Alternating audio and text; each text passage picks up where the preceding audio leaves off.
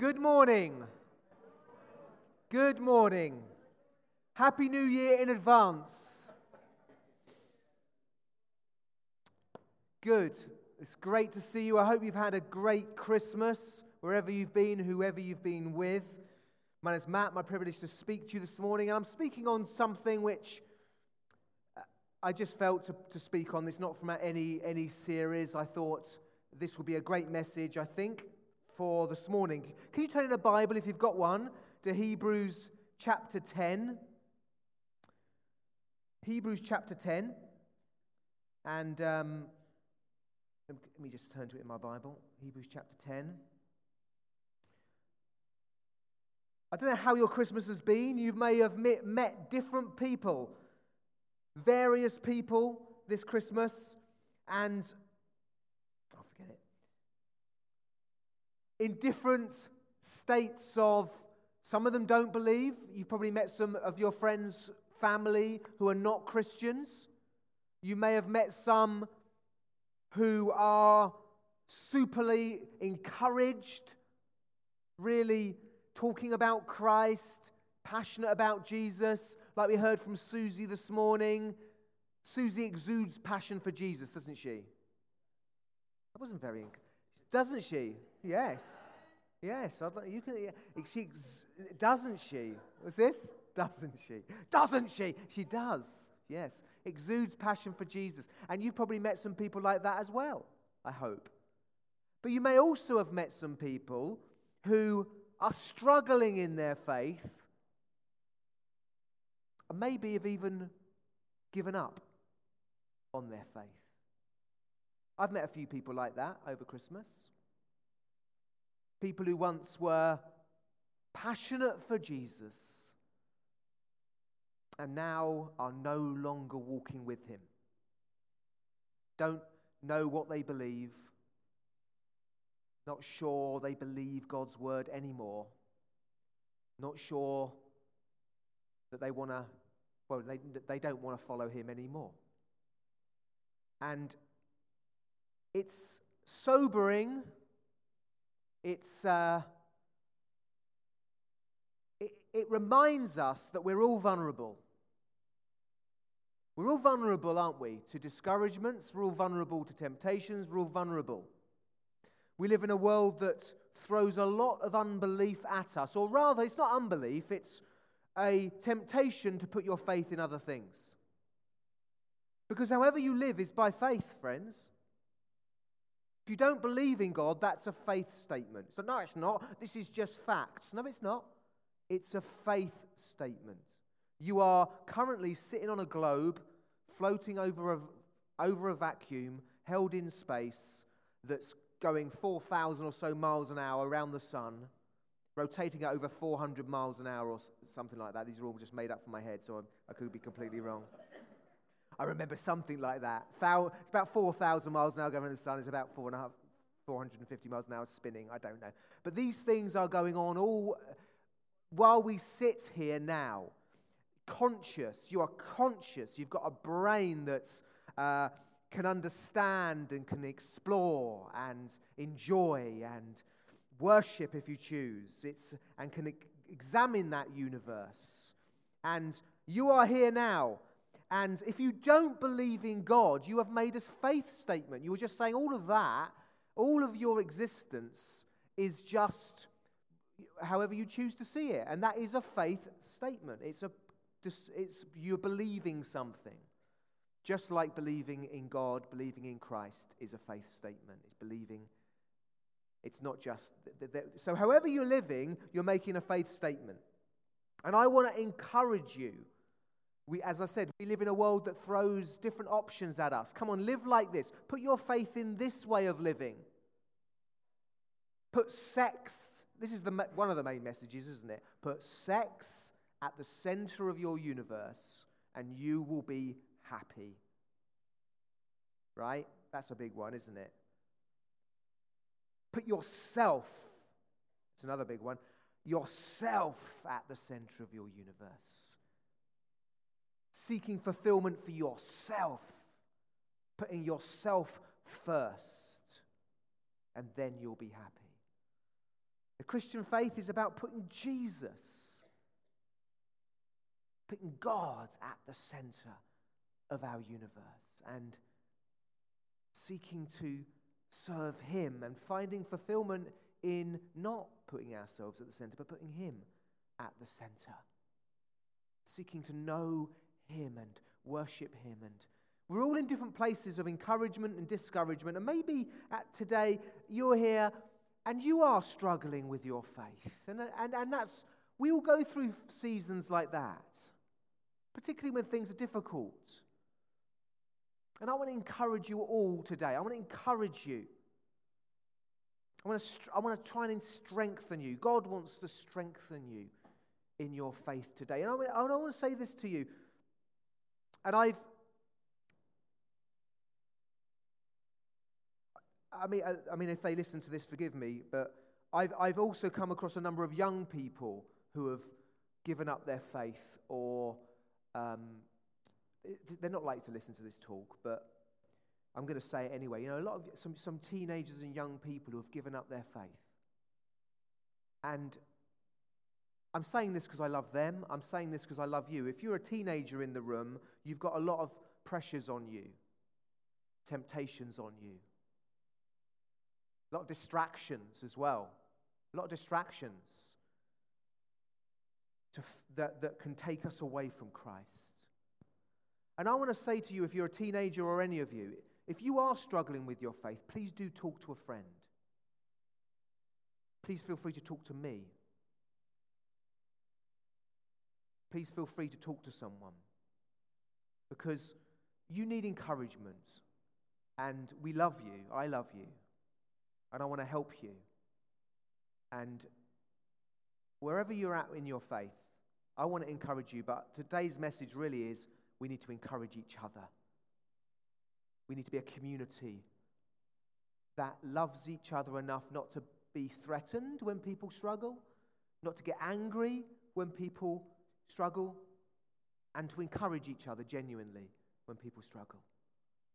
That's what we need to be. And let me turn to Hebrews 10 19 to 25. Therefore, brothers and sisters, since we have confidence to enter the most holy place by the blood of Jesus, by a new and living way opened for us through the curtain that is his body, let us draw near to God with a sincere hearts and with full assurance that faith brings, having our hearts sprinkled to cleanse us from a guilty conscience, and having our bodies washed with pure water. Let us hold unswervingly to the hope we profess. For he who promised is faithful. And it goes on, let us consider how we may spur one another on towards love and good deeds, not giving up meeting together, as some are in the habit of doing, but encouraging one another, and all the more as you see the day approaching.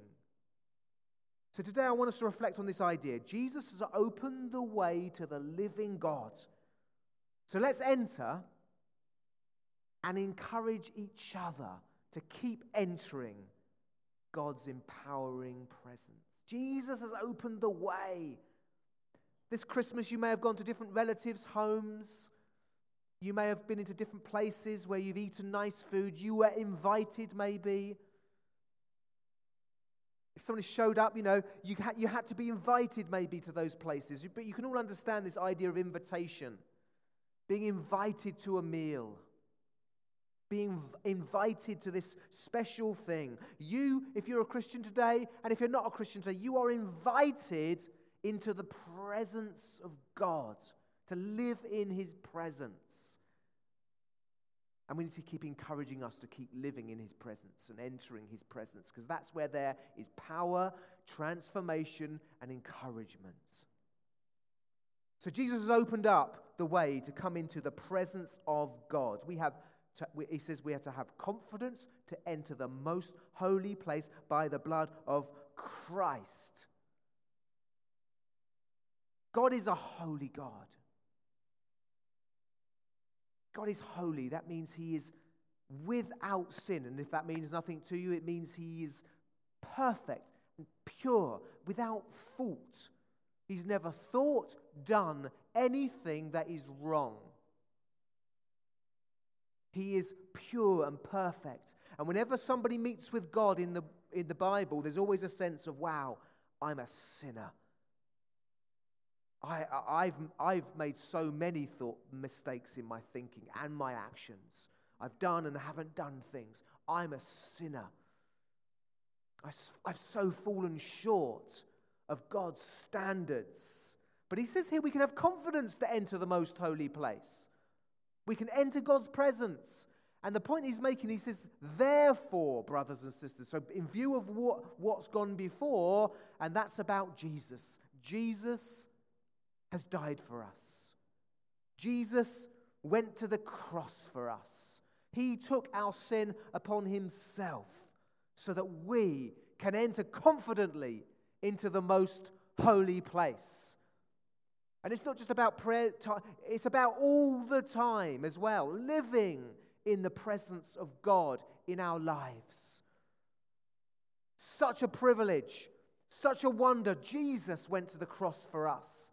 This is the very center of our faith. If I was to say, What do I want for you this year?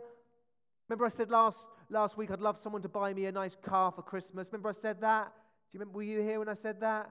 And you all laughed at me for saying it. Well, I like to say to you, I got a jacket. Didn't get a car. but I like the jacket just as much, honestly. Um, why am I saying that? What would I most want for you this Christmas, this, this new year rather, is that you know Jesus and you know the grace he gives you, that you know his forgiveness and cleansing, and that you live in the presence of God. That's what I most want for you. What do we most want for one another? I hope that's what we want for one another. What do we most want for our children if we've got them? We want them to know him, don't we? We want them to live with him in their lives. And what's what we want for our communities, isn't it? For them to come into God's presence, holy presence. They can't, end, they can't just enter God's holy presence. Let's not be fooled. We can't just live in God's holy presence. We can't just know God's holy presence. We've got to receive the cleansing that comes from Christ who died for us so that we can live and know and live eternally in God's holy presence. It says in Hebrews 10 this priest, when this priest, so, he's so the book of Hebrews is written to Jewish Christians, and they understand a lot of this language that's being used. Most of us, I assume, in the room are not Jewish. So we may not understand a lot of the language and the symbolism that's used. But he uses this idea. But when this priest, now in Judaism and in many religions, right, they have priests. Remember, in Christianity, we're all priests, right? Let's just be very clear on that. You are all priests. You become priests of the living God. You can all pray. I want to make sure you understand that. That's a privilege you have. You can pray. David was saying to me earlier, prayer works. He, I mean, he came up and he gave thanks for the NHS because what he's saying was he'd experienced God's blessing and faithfulness through, through, through his own illness recently. And uh, I hope that's, you don't mind me saying that, but you know, he's, he, he's saying prayer works. And um, Uh, what that's part of the privileges of being a child of God. But he said, when this priest offered for all time one sacrifice for sins,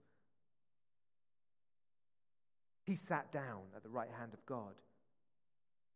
And he says uh, at the end of this, for by one sacrifice, how many? In the back, how many? One. By one sacrifice, he is made perfect forever, those who are being made holy. One sacrifice. Remember when we take communion, that's not a sacrifice for sins. That is a remembrance of the one sacrifice of Christ. He offered himself. The old, see, in Judaism, they had priests and high priests. And we remembered at Christmas, Zechariah the father of John the Baptist, if you remember, he went into the Holy of Holies, met God, well, met an angel of God. And that's what we're talking about. Jesus himself is our high priest, and he doesn't offer the blood of, of animals as they did in Judaism. which were symbolic of Christ's coming. No, Jesus offered himself. He is the that's why we call him the Lamb of God. He has died for us, the one sacrifice. So, how are you made holy? How are you cleansed? How can you have confidence to enter the most holy place? Because Jesus died once for you. He has made you perfect forever by one sacrifice. You have been made perfect forever. Isn't that good? Perfect forever those who are being made holy. So he adds in the idea of sanctification and growth. But I don't really want to talk, I want to talk about you've been made perfect forever in God's sight because of the one sacrifice of Christ. So, however you messed up or however you feel, it's the one sacrifice of Christ that gives you confidence to enter the most holy place and live in the presence of God and have power to pray because Christ the one sacrifice. That's what I want for you. That's what I want your confidence to be in. And if you're struggling in your faith, may the Holy Spirit bring you back to this, this central idea of Christ. Putting Jesus back at the center of our lives. Jesus has opened a way to enter the most holy place. In the uh, again under Judaism, you had the temple that was destroyed in AD 72. AD 72, something like that. It was destroyed. And Jesus had predicted it would be destroyed. That era has come to an end where you had temple. This is not a temple. There are no temples. You are the temple now of the living God. The Holy Spirit lives in you. And we have confidence to enter the most holy place by the blood of Jesus. Having, he says here, having our hearts sprinkled to cleanse us from a guilty conscience, having our bodies washed with pure water. And again, he's referring back to Judah, uh, Jewish practices where the priests and high priests would be washed with pure water. And this is all symbolic and you. It says here, your consciences need to be cleansed of a guilty conscience. How can you have your conscience cleansed? Again, look at Christ. Look at Jesus. He has died to take your sin and that sin that is on your conscience. Now confess it to Him Say, Lord, I'm so sorry. I've sinned against you. Please forgive me. But at that very moment, you are cleansed and your conscience is cleansed. Don't allow the accuser to keep accusing you of those past sins because you have been cleansed from them because they've been laid on Christ. Your high priest has taken them away. He says, Let's draw near to God. So, because Jesus has died for you, because you've been cleansed, let's draw near to God by faith. He says, Let us draw near to God with a sincere heart and with full assurance that faith brings. Let's draw near. Let's, let's draw near to God. Let's be those who draw near to Him to get on a, like when we meet on a Sunday morning. Let's draw near to God. Let's, let's, by faith, remember what we're doing when we come here. Let's remember that we are drawing near to God. When you pray in the mornings, in the afternoons, in the evenings, as you walk down the street, wherever you pray and whenever you pray, remember you are drawing near to God. When you come together to a prayer meeting, when you get together with your community group, wherever, setting you're in, with brothers and sisters or on your own, draw near to God, He's there to be drawn near to. When you're lonely, draw near to Him. When you're tempted, draw near to Him. When you're discouraged, draw near to Him. He is near. He wants us to draw near. Let us draw near. He says here, with the full assurance that faith brings. Put your faith on Christ again. Draw near to Christ.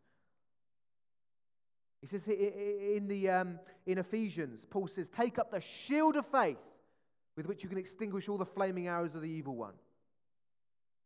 Now, what are those arrows? You see, you get arrows flung at you all the time, don't you? You are useless. You've sinned too much. You've failed too much. Jesus isn't real. God isn't real. This is the way to real life, etc. Fiery arrows flung at us. Lift up the shield of faith. Say, No, I am a son of God. I'm a child of God. I'm a daughter of God. I'm going to believe on Christ. Keep putting your faith in Him. Keep drawing near. Let us draw near to God.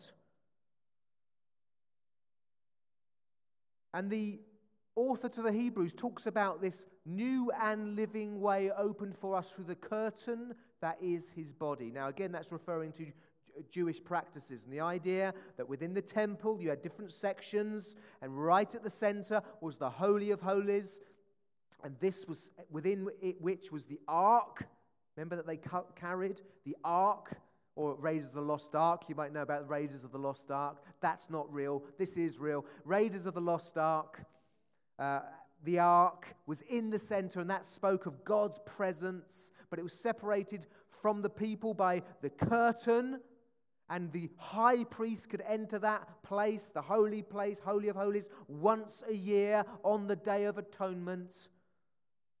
The idea God is so holy, only one man can enter on one day a year. That's the idea. But now, it says here, this curtain, and on the day that Jesus died, when he gave up his spirit, Matthew tells us that the curtain was torn in half from top to bottom.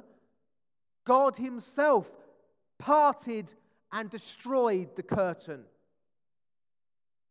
opening the way through the blood of Jesus, through the death of Christ. You can enter the most holy place, every single one of us, through Jesus Christ. The way has been opened, so let's draw near to God. His one sacrifice has made you perfect forever. Let's draw near to Him. Let's use that privilege to pray. Let's use that privilege to worship with Him. And I'm speaking to myself now, I get distracted all the time. It's the privilege of preaching, isn't it? Is that you get a chance to remind yourself of these important things. Encourage you, friends. Draw near to God. And let me just finish with by reminding you of a few things here. In Hebrews chapter 12, again, we're in the same book, Hebrews chapter 12. It says here, but you have, so think about what does it mean when we come to church or when we draw near to God? What, what does that mean? What does it, what does it, what does it mean? It says here, but you, you have come to Mount Zion, to the city of the living God, the heavenly Jerusalem. You have come to thousands upon thousands of angels in joyful assembly. To the church of the firstborn, whose names are written in heaven, you have come to God, the judge of all, to the spirits of the, right, of the righteous made perfect to Jesus, the mediator of a new covenant, and to the sprinkled blood that speaks better than the blood of Abel. So, when we come together, when we draw near to God, I want we to have a few things in mind. We have come to the city of the living God.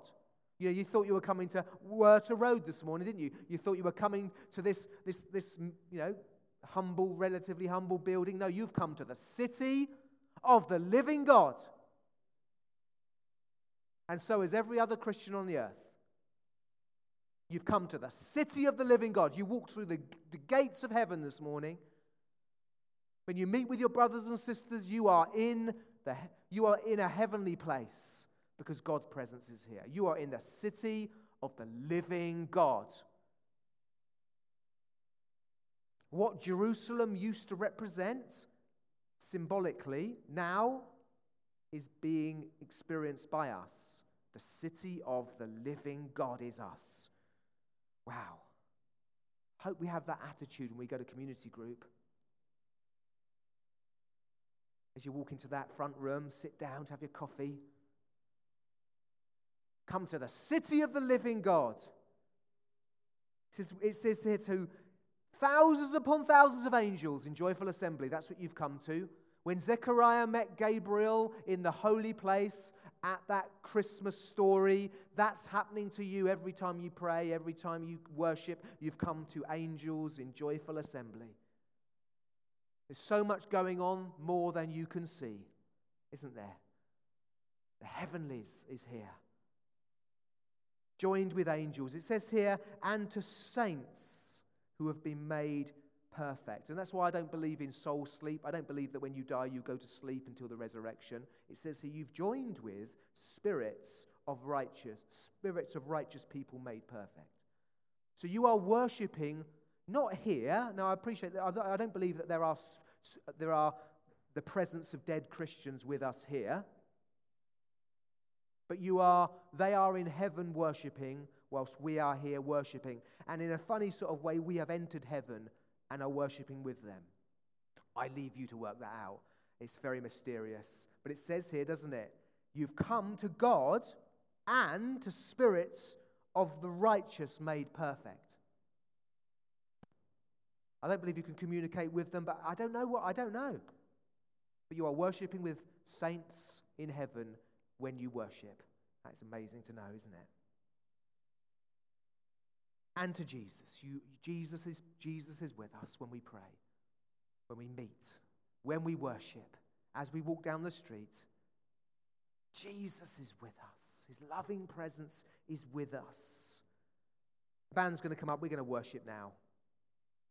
It says, Let us draw near to God. Friends, today and this new year, make it, if you've got a resolution at all, make it this. I'm going to draw near to God through Christ, and I'm going to encourage others to do the same. Yeah?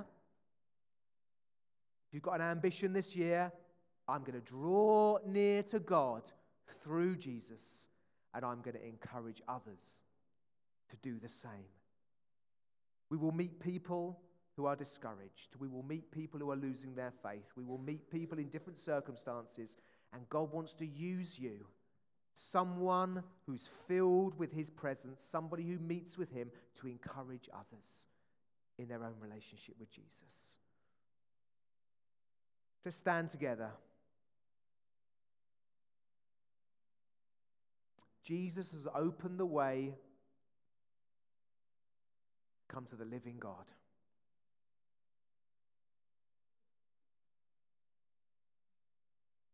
To the living God. He's opened the way, opened the gates to the city of God for you. He's opened the, there's a welcome for you, friends. You walk through those gates, there's angels in joyful assembly. He says we're meeting with somehow worshiping also with saints who have been made perfect, who have gone ahead of us. That's what we're doing when we worship. We're meeting with Christ. We're meeting with the living God. That's why we can expect miracles. That's why we can expect encouragement. And that's why we can expect spiritual opposition to discourage you from being involved and meeting together with your brothers and sisters. So let's not give up meeting together, as some are in the habit of doing, but let's encourage one another. Let's come together. Let's keep encouraging each other to meet with the living God through Christ. Let's do that now, shall we? Let's worship Him now together.